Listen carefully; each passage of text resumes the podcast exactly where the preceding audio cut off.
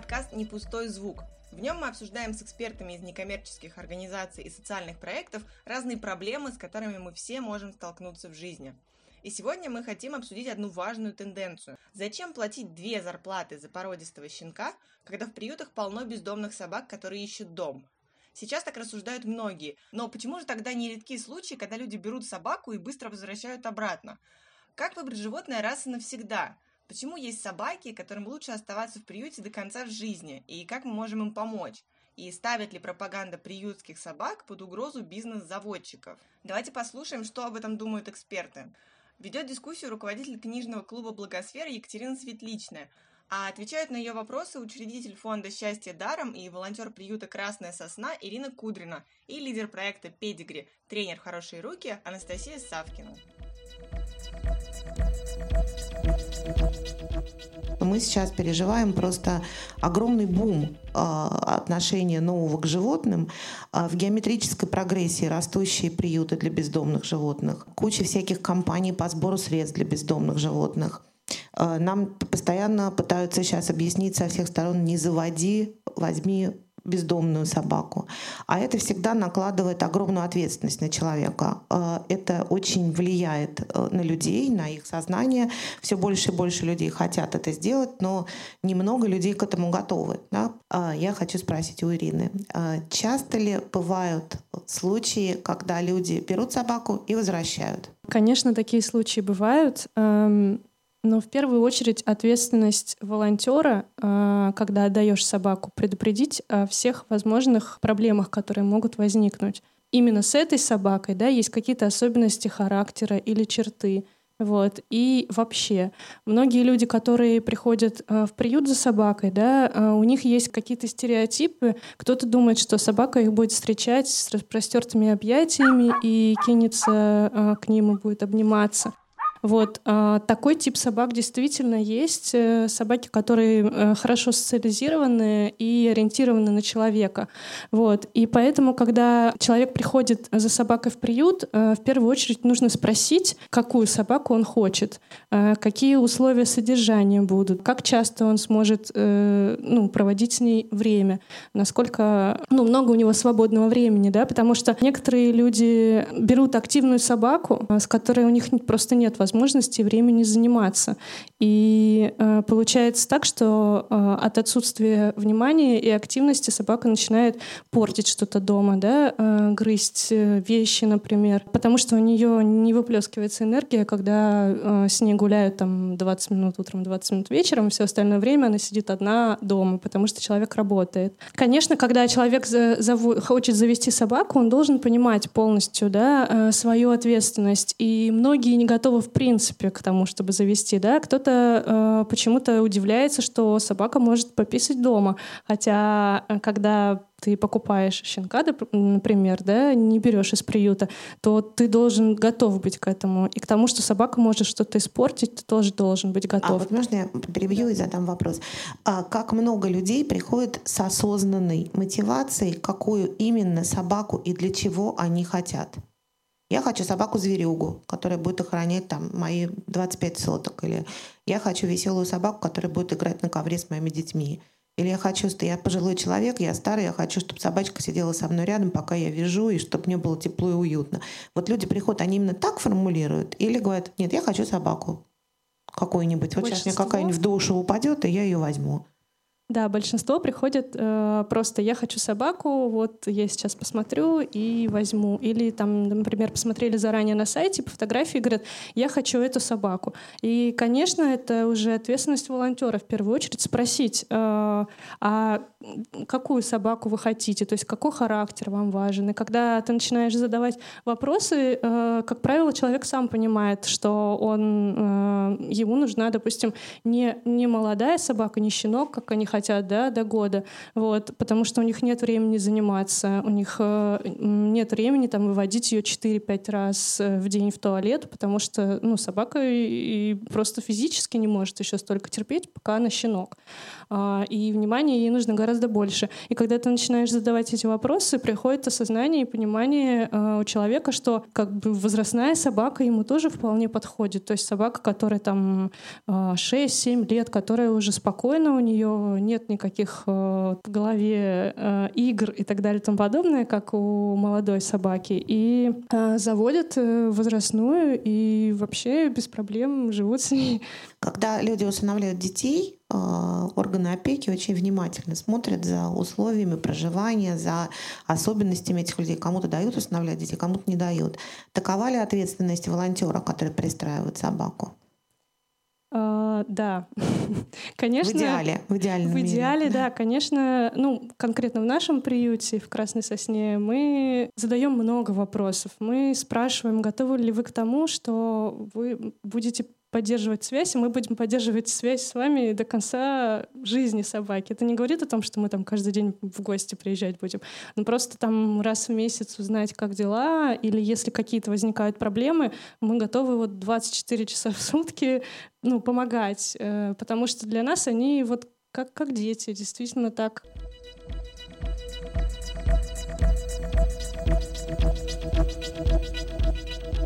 Пожалуйста, вот работа куратора — это люди-волонтеры. Они работают бесплатно. Как люди становятся кураторами, волонтерами, и как они совмещают это со своей основной жизнью, и э, существует ли какой-то лимит времени их человеческого, который они на это могут потратить, и как это все организовано. И если как бы человек, который усыновитель, хочет более информированного усыновления, э, является ли точкой приложения сил благотворителей, например, поддержка тех же самых кураторов, какая-то, может быть, частично материальная или в подготовке этих людей. Но, понятно, их должно быть больше, да, чтобы они более качественно занимались э, тем пулом собак, которые они на себя взяли. Вот как это все работает, и, может быть, есть мысли по тому, как это все можно улучшить. Это работает полностью на, не знаю, любви к собакам, э, к животным. По своим возможностям, конечно, человек занимается, ну, конкретно у меня на это уходит большая часть моей жизни, вот, потому что помимо того, что там я приезжаю, занимаюсь собаками в приюте, да, там ведение там соцсетей, звонки каждый день по несколько в день, как мне сдать собаку в приют, я нашла собаку, что делать, или можно ли приехать к вам посмотреть, или просто приехать, ну, стать волонтером. И, конечно, на это уходит очень много времени, и я даже не знаю, сколько, ну, Наверное, это по возможностям, сколько может потратить человек. Поэтому для, у некоторых собак несколько кураторов, потому что ну, невозможно одному человеку, конечно, с этим справиться. Конкретно в нашем приюте у собаки, как правило, не один куратор, и задачи распределены. То есть кто-то занимается пиаром собаки, кто-то конкретно встречает людей и работает с ним по конкретной собаке. Еще один вопрос. Тогда вот в какой бы помощи от граждан, от народонаселения нуждался бы приют? Ну, в первую очередь... Что это... вы хотите ну, вот, от людей? Чтобы вас брали собак? Еще что хотите? Чтобы приходили, волонтерили, занимались собаками? Да, в первую очередь это, конечно, информационная поддержка, потому что если все будут рассказывать э, о приюте, там, да, о собаках, то больше есть возможность, что даже какие-то там знакомые, друзья, знакомые знакомых, кто-то приедет за собакой. Помощь руками, конечно, тоже нужна и в выгуле, и в социализации, и чем больше собака э, узнает новых людей, новый, новый опыт у нее общения с людьми, э, тем проще ей будет потом в жизни. Если она знает только одного человека, своего своего куратора, ей сложно будет потом э, переключиться. Поэтому, когда приезжают люди, ну, к нам часто приезжают э, в гости, просто погулять, да, с собакой, и это полезный опыт, э, что незнакомый человек берет ее на прогулку. Не все собаки к этому готовы сразу, да, кому-то это тяжелее дается, ну, которые боязливые, им, конечно, сложно э, сразу вот так нового человека принять. А кто более контактный, им проще. Ну и тем и другим это необходимо. Когда люди приезжают знакомиться с собаками, там работает постоянно какой-нибудь кинолог или зоопсихолог сопровождать вот этих людей, потому что люди же тоже не подготовленные. Вот они, собака социализируется, человек может сделать какое-то неосторожное движение. Это может быть совершенно какая-то незначительная агрессия со стороны собаки, но она напугает ребенка там или вот как вот как это все профессионализировать. Вот благотворительность и порыв души — это хорошо. Вот что мы можем сделать все вместе или каждый по отдельности, или подумать на это, как мы это можем профессионализировать, вот как-то эту деятельность? У нас приют муниципальный, это не частный приют, mm-hmm. и в муниципальном приюте э, нет штатного кинолога. Даже в муниципальном приюте нет штатного кинолога. В муниципальных приютах нет, к сожалению, штатного кинолога. Но нам повезло с тем, что у нас э, девушка, которая сотрудник приюта, просто mm-hmm. рабочая, вот она убирает вольеры, э, Таню зовут ухаживать за ними, то есть корм насыпает. Она обучалась кинологии. У нас есть несколько волонтеров, которые тоже обучались, и мы, конечно же, с ними советуемся. Вот кто-то из э, волонтеров э, приглашает за свой счет э, кинолога, чтобы позаниматься собакой, чтобы объяснить им. И когда собака отдается, если есть там какие-то проблемы, э, о которых нужно, конечно же, предупредить, то вместе с этим нужно сразу и контакт кинолога тоже давать, потому что бывают разные ситуации. Ну, как правило, в приюте агрессивных собак, ну, я говорю, что мы их не пристраиваем просто. Вот. Как правило, э, проблемы возникают в адаптации с боязливыми собаками, потому что их надо немного раскрыть, да, ей, ну, нужно подождать какое-то время. Бывает, что собаки просто не идут на контакт. Конечно, тут уже э, не обойтись без профессионала. У нас все это заменяет куратор собаки, я имею в виду, ну, встречает, рассказывает. Вот. И дальше э, его ответственность уже передать, э, если собака проблемная, и контакт кинолога тоже. Но скажите мне, пожалуйста, тоже, какой процент собак остается все-таки невостребованным? Это же должна быть ротация какая-то. Сколько-то взяли, эти вольеры надо заполнять, сколько-то взяли, надо заполнять. А, да, так ли быстро они освобождаются, потому что появляются новые потеряшки? А, ну, мне кажется, что потеряшки будут всегда, пока вот у людей нет ответственности, потому что, ну да, сейчас принят закон, но э, а, все равно у нас нет никакого наказания за то, что ты выбросил собаку на улицу, и породистых, и других, э, ну и дворняжек тоже выбрасывают, и собаки теряются, ну не у всех людей есть э, вот это чувство ответственности, которое должно быть, и пока это происходит, ну потеряшки будут, а да, конечно, усыновляшки равны, не равны, мы уже поняли. Нет, конечно, не равны. Ну, вот э, мы работаем над тем, чтобы собаки уезжали из приюта, находили семью, и эти цифры с каждым годом растут. В нашем приюте порядка 300 собак находится. А, в прошлом году, вот за 2018 год, э, уехало порядка 80 собак. Ну, это а, неплохо. Это неплохо, ну, да. В 2017 году собак было 60, ну, ну уехавших. А, да, есть э, процент собак, которые, ну, в нашем приюте, они не пристраиваются. Это собаки, которые, допустим, не знают поводка. Или есть собаки, э, которые проявляют агрессию. В нашем приюте таких три собаки, и они просто не пристраиваются. И с ними занимается кинолог, и только несколько волонтеров, э, которых он знает, к, нему, к этой собаке подпускают вместе с кинологом. Есть собаки, которым будет сложно первое время, да, то есть период адаптации. Э, в нашем приюте мы еще практикуем такое, что вывоз собаки в гости, посмотреть, как она будет себя вести. Тренировочный визит. Да, э, визит, как правило, там, если уже человек созрел, он несколько раз приехал к собаке, он понял, что он хочет взять э, эту собаку, но есть, допустим, у кого-то есть животные другие дома, либо собака вторая, либо это кошка. И, как правило, с кошками всегда возникает вопрос, не съест ли, как он будет себя вести, как правильно познакомить. И тогда мы выезжаем на несколько часов вместе с, естественно, опекуном, с куратором, с хозяином, который хочет ее забрать э, из приюта, и смотрим, как себя будет вести собака. Возникают даже с социализированными собаками, которые полностью ориентированы на человека, даже с ними возникают проблемы, например, с лестницей или с лифтом. И это тоже э, не с первого раза. Поэтому такой визит э, в гости очень полезные вещи. А собаки, которые не будут пристроены никогда, вот мы знаем, что у них такая печальная судьба. А, ну, может быть, для них есть шанс. Как вот я как раз рассказывала про очень агрессивную собаку, с которой мне пришлось столкнуться, которую я тоже пыталась сначала усыновить, потом пристроила в приют, и не получается с ней ничего. Ну, вот у нее такое, как бы с ней работали несколько кинологов. Ну, вот девиантное поведение. Вот какая помощь им нужна? Чтобы кто-то взял ее на кураторство, на прокорм или э, как, как их жизнь складывается? Это же тоже как бы точки приложения нашего милосердия и благотворительности. Именно такие сложные собаки. Вот какая помощь нужна для них, вам, вот сотрудников приюта? Есть собаки даже, вот как вы сказали, агрессивные, да, допустим, у нас в приюте э, есть такая собака, и вот конкретно он на спецкорме. Ну, то есть э, э, у него проблемы с суставами, и специальным кормом его нужно кормить.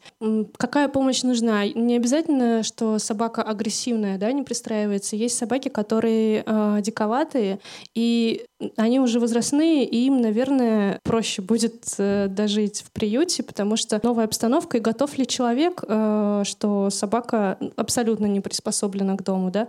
Есть собаки, которые не умеют гулять, а есть, которые научились, ну, допустим, вот у меня есть три моих подопечных, которых я год с ними просто занималась, сидела в вольере и кормила их, вот. Э, некоторые, ну, вольер был, там было семь собак изначально, а некоторые собаки просто, ну, не принимали еду, то есть они настолько были э, запуганными, и они знали, что человек — это зло, зло, у них э, была такая ассоциация.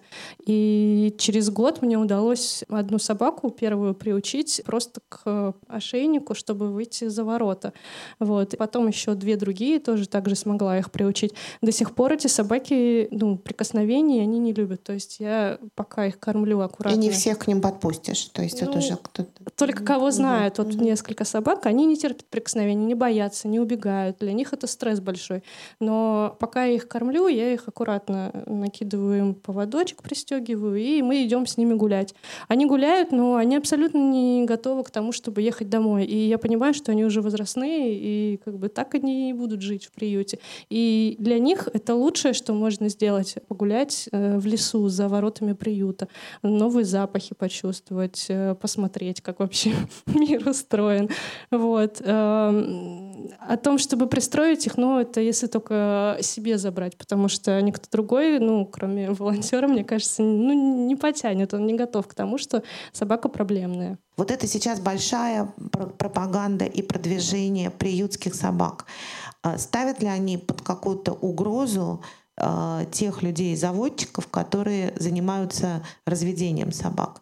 Не снизилось ли приобретение собак разведенческих и не, возвыс... и не увеличилось ли количество людей, которые берут собак из приюта? Вот, например, я сама считаю себя как бы отчасти жертвой этой информационной кампании, потому что я бы хотела бы завести какую-то еще одну собаку себе. У меня вот есть мопс приютский, кстати, потеряшка. Но я всякий раз думаю, я не буду покупать собаку, какую мне хотелось всю жизнь. Нет, ну как это, когда куча бездомных собак, я должна взять собаку из приюта. Мы читаем тоже постоянно страшные всякие вещи про недобросовестных заводчиков, про выбракованных щенков, про то, что как, э, как в каких нечеловеческих условиях живут эти разведенческие собаки очень часто у недобросовестных заводчиков. Э, но, тем не менее, если сейчас такая идет массивная информационная волна, есть ли какое-то изменение вот в этом проценте? А, я думаю, что изменения нет. Во-первых, не все осведомлены, несмотря на то, что есть такая уже информационная волна. И плюс а, многие люди хотят конкретную породу, заниматься с конкретной породой. А, потому что есть собаки, которые э, больше подходят для чего-то. Да? Например, лабрадоры, да, они больше как раз такие, как э, собаки-терапевты или собаки-поводыри используются. Вот. Была большая волна на хаса, как мы все знаем вот сейчас с ними как раз-таки есть небольшие проблемы, потому что это, конечно, собака не для дома, то есть не для квартиры. Это рабочая собака, которая должна, ну, у нее очень много энергии, которую нужно постоянно занимать, и она любит волю. И сейчас очень много отказников, которые тоже есть и в приютах, и в группах помощи. Но мне кажется, что декоративные породы точно никак не пострадали и не пострадают, э, потому что ну, многие хотят завести маленькую собаку. Как правило, в приютах э, маленьких собак практически нет, вот таких вот, как Йорки, да, а, потому что они просто не выживают э, на улице, такие маленькие, поэтому они не попадают в приюты, как правило. Тогда, если можно, я перейду сейчас с вопросом к Насте. Мы недавно все, наверное, многие слышали об этом проекте. Мне он очень понравился. А, проект называется «Тренер в добрые руки», где известные люди очень откровенно и эмоционально рассказывали обо всех э, вызовах, через которые им пришлось пройти, когда они э, общались и воспитывали своих собак. Сергей Лазарев брал собак, по-моему, да, как раз из приюта. Да, двоих да. даже. Расскажите нам, пожалуйста, про это, как это было, почему вам пришла в голову идея такого проекта, и э, почему вы выбрали именно такой путь, чтобы это рассказывали известные люди, и именно так эмоционально, по-настоящему. Спасибо большое, во-первых, что, что оценили и понравился проект. Это очень приятно. А мы вообще как, как бренд, э, потому что этот проект был создан при поддержке бренда Pedigree, и мы как раз верим в то, что собаки делают нас лучше, и, соответственно, перед собой ставим миссию взамен делать что-то хорошее для собак. И, в принципе, глобально мы э, поддерживаем вот эм, инициативу по усыновлению собак. Не в той степени, конечно же, как волонтеры. Мы скорее создаем информационное поле. Абсолютно. Мы рассказываем вообще, пытаемся снимать барьеры, а, пытаемся рассказывать, почему взаимодействовать с собаками это классно, здорово и какую пользу они могут нам принести.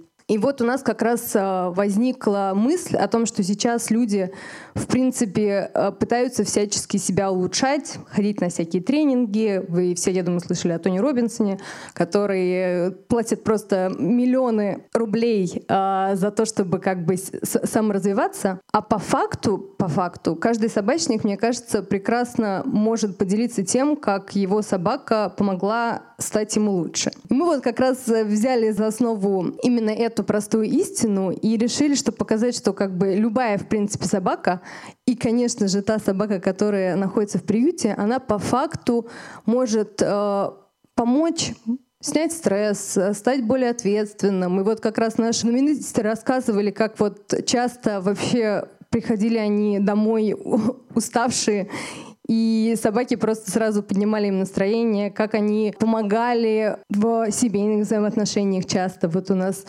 Дмитрий Портнягин рассказывал, что как раз для, для него собака — это практически маленькие дети. Ну вот почему мы в это пошли, мы решили, что как раз основное, наверное, то, с чем приюты часто сталкиваются, то, что они находятся достаточно далеко, и люди не всегда могут э, поехать и познакомиться с собаками. А благодаря, э, наверное, знаменитостям мы решили сделать наших собак чуть ближе к людям, чтобы на них обратили внимание, посмотрели, поняли, насколько они все замечательные, уникальные, разнообразные, настоящие личности. Ну, потому что в приютах, по факту, сейчас есть такое расхожее мнение, что там живут собаки часто с проблемами, да, там не социализированные. То есть, конечно, безусловно, у людей должно быть понимание, осознавание того, что любое взаимодействие с любыми собаками, приютскими или покупными, это ответственность. Но тем не менее настолько разделяет, что как бы если ты берешь собаку у заводчика, то у тебя проблем не будет. А если ты берешь приютскую собаку, то тебе надо как раз будет с ней намного больше, дольше работать оно ну, как бы не, не всегда соответствует действительности. И мы вот благодаря нашему проекту как раз хотим, хотели показать, какие собаки живут в приютах, да, что они разные, прекрасные, и как они могут э, помогать именно в развитии, в развитии людей, в развитии каких-то личностных качеств. А, я не сомневаюсь, что такой проект очень многих людей как раз-таки подвигнет тому, чтобы пойти посмотреть, присмотреть, взять собаку у приюта, из приюта. Но вот тут как раз мы опять возвращаемся к той самой работе, что, видимо, нужен какой-то следующий этап. Сначала эмоциональный порыв, а потом нужно какое-то информационное сопровождение и экспертное сопровождение, да, и какое-то толковое сопровождение.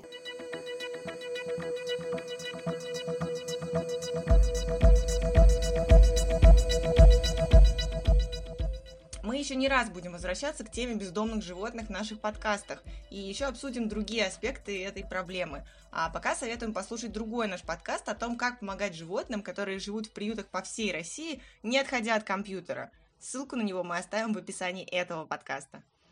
Напоминаем, что вы можете слушать нас на Google подкастах, Apple подкастах, на Яндекс Музыке, Кастбоксе и других подкаст-платформах. Берегите себя и своих животных. И до встречи в следующих выпусках. Этот подкаст создан с использованием средств гранта президента Российской Федерации на развитие гражданского общества, предоставленного Фондом президентских грантов.